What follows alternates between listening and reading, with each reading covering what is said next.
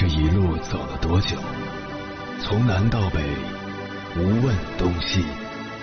这一生走了多远？春华秋实，红颜白发。也曾鼓起勇气，奔向不曾到达的地平线。也曾迷失方向，受困于爱恨情仇的漩涡。当夜幕降临，一切归于沉寂。有人正迎着月光，踏遍千山万水，为你而来。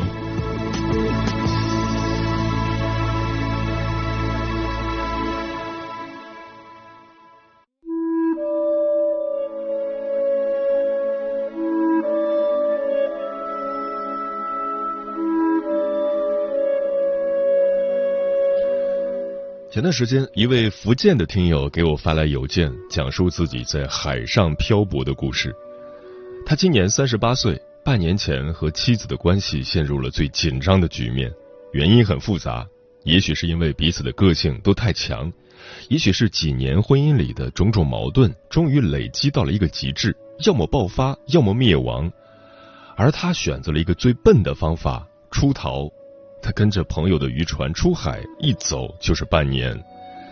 这半年时间里，他经受了很多很多，经历了太平洋的狂风大浪，忍受了很多人无法忍受的寂寞，看到了海上的日出日落，也亲眼目睹了人类对大自然近乎疯狂的掠夺，看到了鲨鱼被割掉鱼翅后扔进大海的血腥。在繁重的劳动中，他渐渐的忘掉了自己。这是一种近乎与世隔绝的生活，他不再去想让他纠结的婚姻和感情，甚至忘掉了许多熟悉的面孔。每天除了工作就是睡觉，他觉得就这么一直飘下去也挺好的。由于船上的食物单调匮乏，劳动强度大，他的体重下降了三十斤。这些虽然没有击溃他的意志，也让他身体的承受力几乎到达极限。更让他受折磨的是，返航的日子已经越来越近了，而他依然不知道该如何去面对婚姻的困境。他的故事让我想到了钱钟书在《围城》里说的：“围在城里的人想逃出来，城外的人想冲进去。对婚姻也罢，职业也罢，人生的愿望大都如此。其实，生活本身就是座围城。”这座城里有幸福，也有痛苦。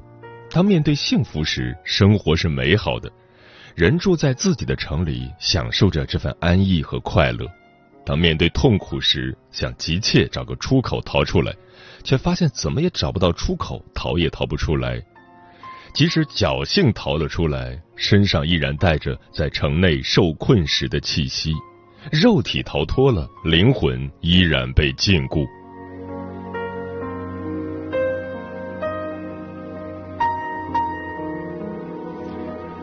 凌晨时分，思念跨越千山万水，你的爱和梦想都可以在我这里安放。各位夜行者，深夜不孤单，我是迎波，陪你穿越黑夜，迎接黎明曙光。今晚跟朋友们聊的话题是：那些出逃生活围城的人是什么样子？近些年来，逃离几乎成了一个热门词。逃离北上广，逃离内卷，逃离工作，逃离婚姻。逃离的背后是世俗定义下的成功和幸福，是节节攀升的房价和欲望，是城市中人与人之间的隔阂和疏离。努力了这么久，你得到你想要的了吗？付出了那么多，你累了吗？生活就像一座围城，当我们被铺天盖地的忙碌、令人失望的关系。挤压到无法思考、不断败退时，暂时的出逃也许是个让你得以喘息的好机会。关于这个话题，如果你想和我交流，可以通过微信平台“中国交通广播”和我分享你的心声。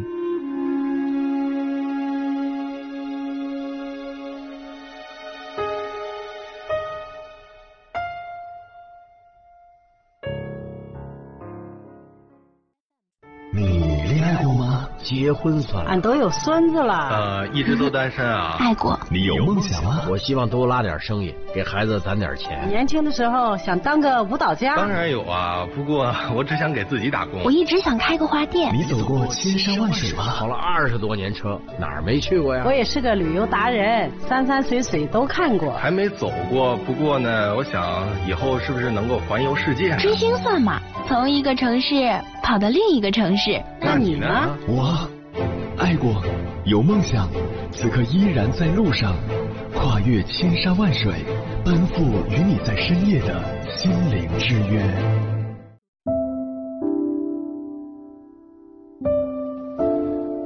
如果没有离婚，六十五岁的郑州阿姨李东菊或许不可能骑行看世界。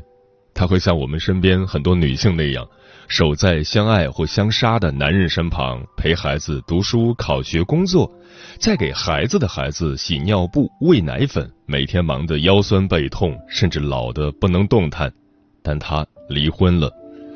二零零五年，四十七岁的李东菊成了一个被离婚的女人。她从未怀疑且万分信赖的丈夫，还有自以为固若金汤的婚姻，都瞬间瓦解了。人到中年的她，就像一个被流放到孤岛上的囚徒，在身体和心灵的巨大毁灭感中，陷入了前所未有的自我怀疑。她患上了严重的抑郁症，精神崩溃，目光呆滞，彻夜失眠，动不动就流泪大哭。没有一个熟人愿意靠近她，还一度被送往精神病院治疗。而丈夫这边刚和她离婚，那边就迎娶了新妻子。自古只有新人笑，有谁愿听旧人哭？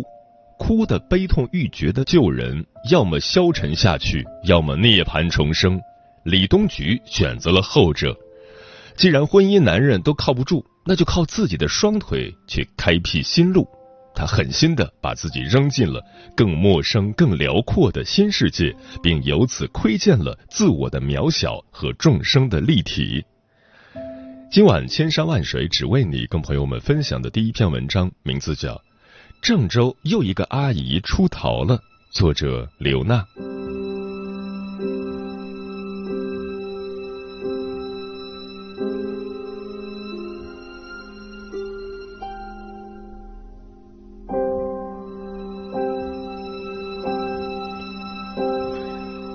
被离婚之后，人到中年的李东菊踏上了一条骑行路。这种去远方的逃离，看似偶然，实则必然。因为婚姻破裂而患上抑郁症的李东菊，有一天出门看见了一支骑行队伍。那些身穿五彩骑行服的人，就像一只只灵活敏捷的大鸟，从他身边轻快飞过。他突然很羡慕那种自由自在、自我掌控的生活。那是他未曾拥有过的梦。他原来是纺织厂的女工，天天围着轰鸣的机器转，连和人说话的机会都没有。后来纺织厂倒闭，他成了下岗工人，只能到企业去当保管员，被困在狭小的空间里，和沉默的物品相伴。枯燥的工作，窒息的生活，繁重的压力。让他从来没有机会像一只鸟儿那样翱翔于天空中，穿梭于山水间。但世界那么大，我想去看看。听起来很美，做起来很难。第一，他需要时间自由；第二，他需要金钱加持。生病退休后，李东菊有的是时间，但他的工资很低。一开始，他骑着一百多块钱的自行车，跟在骑行队伍里。像一只笨拙的丑小鸭跟在一群白天鹅后，希望他振作起来的儿子鼓励他：“妈，买辆新车吧。”一辆新的自行车要一千多元起步，他思考了很久，才狠狠心咬咬牙买了一辆。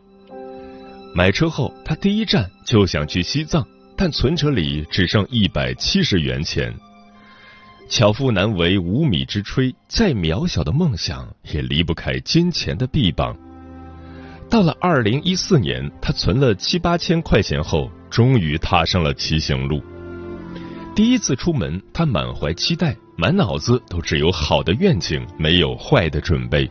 结果办了四个国家的签证，只成功去了越南。因为道路不熟，语言不通，他很快就和骑行队员走散。他带着老年手机，没法和人交流，钱很快就花光了。第一次正式骑行，就以如此沮丧的方式画上了句号。他不敢回家，不愿回到熟悉的地方，再次遭受审判和嘲讽。他直接从越南骑到云南丽江打工攒钱，为下一趟骑行做准备。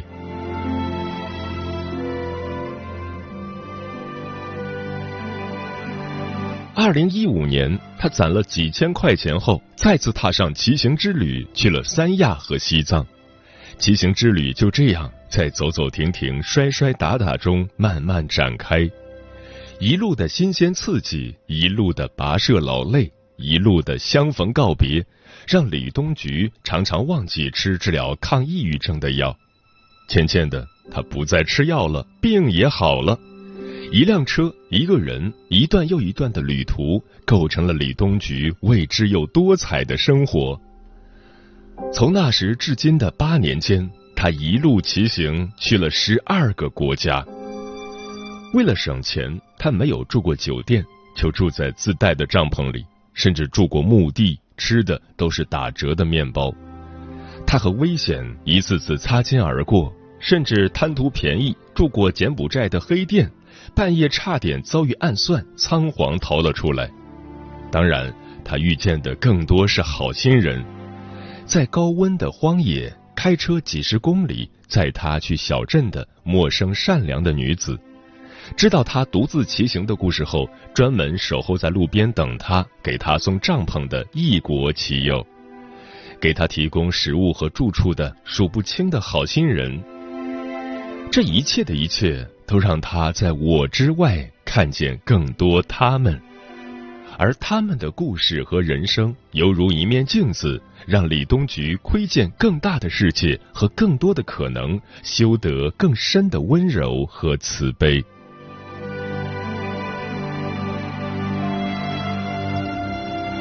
采访李东菊的记者问他：“一路骑行三大洲，您的身体受得了吗？”李东菊这样回答：“受得了，我不像别人那样非要怎么样。”我骑到哪儿算哪儿，别人是兔子快跑，我是乌龟慢慢爬。像个乌龟那样慢慢爬，放下对速度和目标的执念，一同被放下的还有对情感和婚姻的执念，对外界评价的执念。李东菊说，很多人到达某处都爱摆姿势、拍照打卡，他从来没有。他就是心平气和的行走于当地的风土人情中，和那里的花草树木、清风明月交流对话。他和当下的每处景色共存，也和当下的每个感受共生。他把自己安放于骑行路上的每一处，也与每一处的人和事碰撞出崭新的自我。亲朋好友至今都无法理解他，这么大年龄了，折腾什么？只有李东菊知道自己在折腾什么。当初和他一同患病的大院里的同龄人，如今已在肉体和精神的双重折磨下垂垂老矣，无法自理。而他在这一路长途跋涉中，不仅治愈了婚姻的创伤，也觅得了个人的自信和辽阔。我觉得我整个人完全变了，现在我变得很自信。我不去和任何人攀比，他说：“这是一个历经足够多风雨、见过足够多人和事的女性才有的底气。”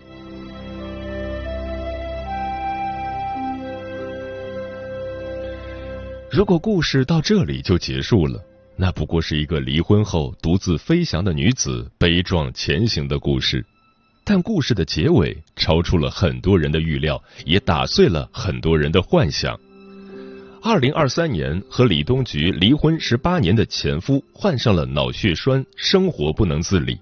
后娶的妻子将他扔在病床上，离婚而去。李东菊听闻这个消息后，结束骑行回来照料前夫，每天都给他做饭、喂饭、按摩、治疗。就像他们从未分开，他也从未远去。记者问李东菊：“当初你们离婚时，你恨他吗？他脱口而出的是真实的感受，恨。又问他，那现在呢？他说，现在我不仅是对他不恨了，而是对任何人都不恨了。这句话是李东菊整个故事里最打动我的部分。他看了辽阔的世界后，不再活在恨里，而是活在慈悲里。而和解，不管是和自己的和解，还是和别人的和解，都不是原谅，而是慈悲之心的一次次升起。这是骑行给他的力量，也是他看过山川湖泊的心生出的温柔与宽厚。采访的最后。关于和前夫的关系，李东菊这样说：“我觉得能复婚就不要再婚，因为再婚牵涉到孩子等各种问题，很难很难。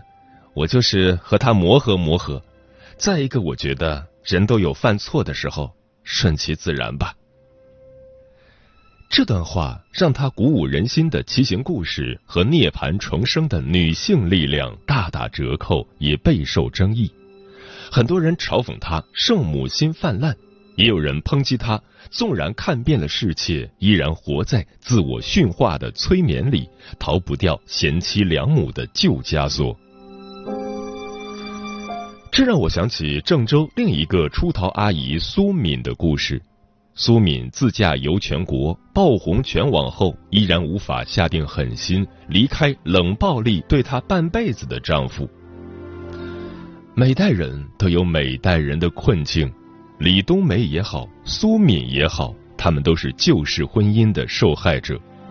他们都在婚姻中遭遇冷漠和背叛，都曾患上抑郁症，都为了自我救赎，踏上了独自出逃的骑行或自驾游之路。在路上，他们看遍了山水美景，也遇见了辽阔的自己。但面对那个男人。那个给他们幻想也给他们伤害的男人，他们都在断舍离中，为了孩子无法做到快意泯恩仇。他们虽然犹犹豫豫的迈进了新世界，但依然无法与过去恩断义绝。这也是他们这代人出逃之后的困境：肉体走向了世界，但精神依然传统。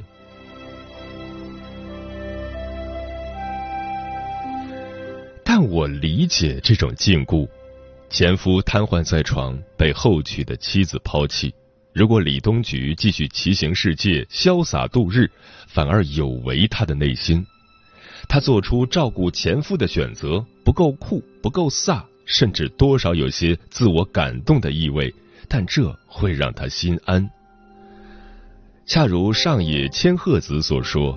真正的女性主义者应该是允许女性以千姿百态的模样生活，而不是用一种标准贬损打压另一种标准。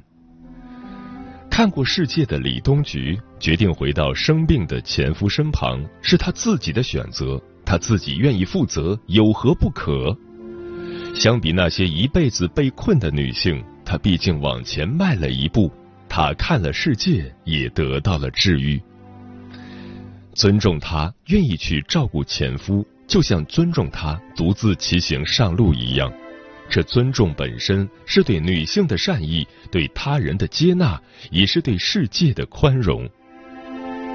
我甚至觉得李东菊的故事最打动我的部分，不是他独自骑行看世界，而是他看了世界变得强大后，依然没有丢掉柔软和善良。这柔软和善良。是混沌界里那抹微弱、温煦的人性之光。人性之光不会符合任何人的完美预期，却能缓缓把这个世界照亮。是的，她即便离了婚，看了世界，也没法成为又酷又飒的女性。她摒弃前嫌，去照顾瘫痪的前夫，就像让时光倒流，去缝补自己心碎的过往。但是。面对这样一个勇敢而非完美的女性，我却低到了尘埃里，并在尘埃中看见一朵慈悲的花。这花便是一颗伤痕累累仍芳香扑鼻的女人心。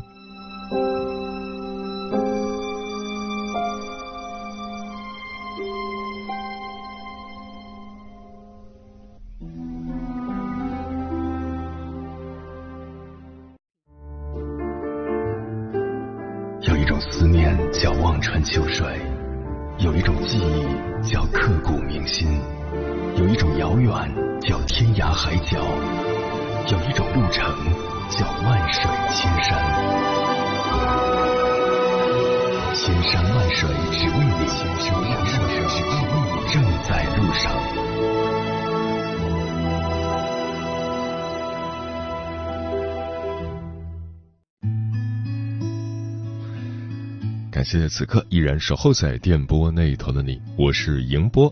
今晚跟朋友们聊的话题是那些出逃生活围城的人是什么样子。微信平台中国交通广播，期待各位的互动。凯丽说：“柴米油盐，老人小孩，房子车子，每日为此奔波劳累，这不是我想要的生活。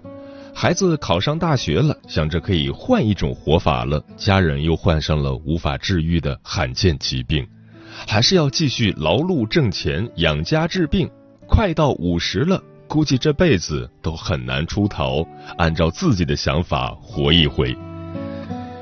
漂浮的云说：“婚姻的围城里围着人们各种各样的追求和梦想，人人都希望婚姻美满，爱情甜蜜，但现实中真正得到理想的幸福快乐的人并不多。”大多数人为了一家老小的柴米油盐酱醋茶，每日辛劳却仍得不到温暖，因为没找到门当户对的人。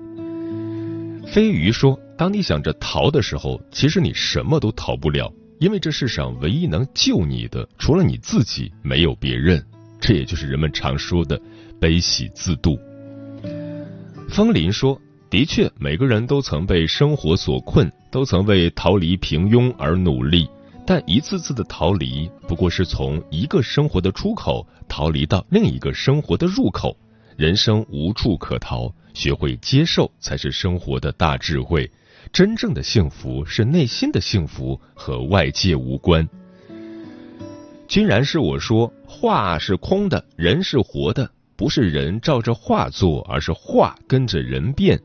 生活本就是一座大围城，每个人都可以在城中活出自己的精彩。天净沙说：“逃出生活围城，也许活成了自己理想的模样，也许活成了自己讨厌的样子。生活总是在一边给予，一边掠夺，没有谁会永远得意，也没有谁会永远倒霉。”启墨木良说。我们都在努力逃出自己现有的围城，然后走进另一个死胡同。哪种生活其实都没有表面那么光鲜亮丽，只是彼此羡慕的看着别人的美好，转头嫌弃自己的一地鸡毛。书童说：“生活其实都是一样的，即使走出去也是一样的。但是阅读可以改变我们的思想，让我们去体验别人的生活，别人的喜怒哀乐。我觉得。”这才是真正的出逃。嗯，年纪越大，我越能体会平平淡淡才是真。平淡的生活也有意义，而这意义是自己赋予的。有趣的灵魂不一定必须要出逃，必须去远方。静下心来，丰盈内在，你会发现生活处处皆美好。当然，如果实在想出逃也没问题，毕竟。人生是一场旅行，你想去哪里都可以。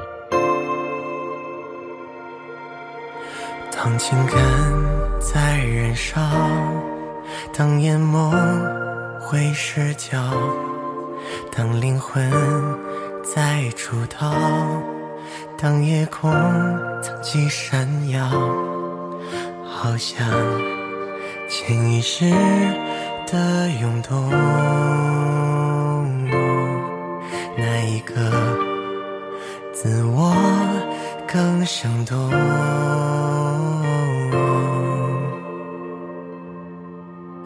我只好自己在与灵魂谈判，想试着与他们平淡的晚安。请你把目光放慢，再去看那些评判。我努力自己遗憾，你别把我想的太坏很淡，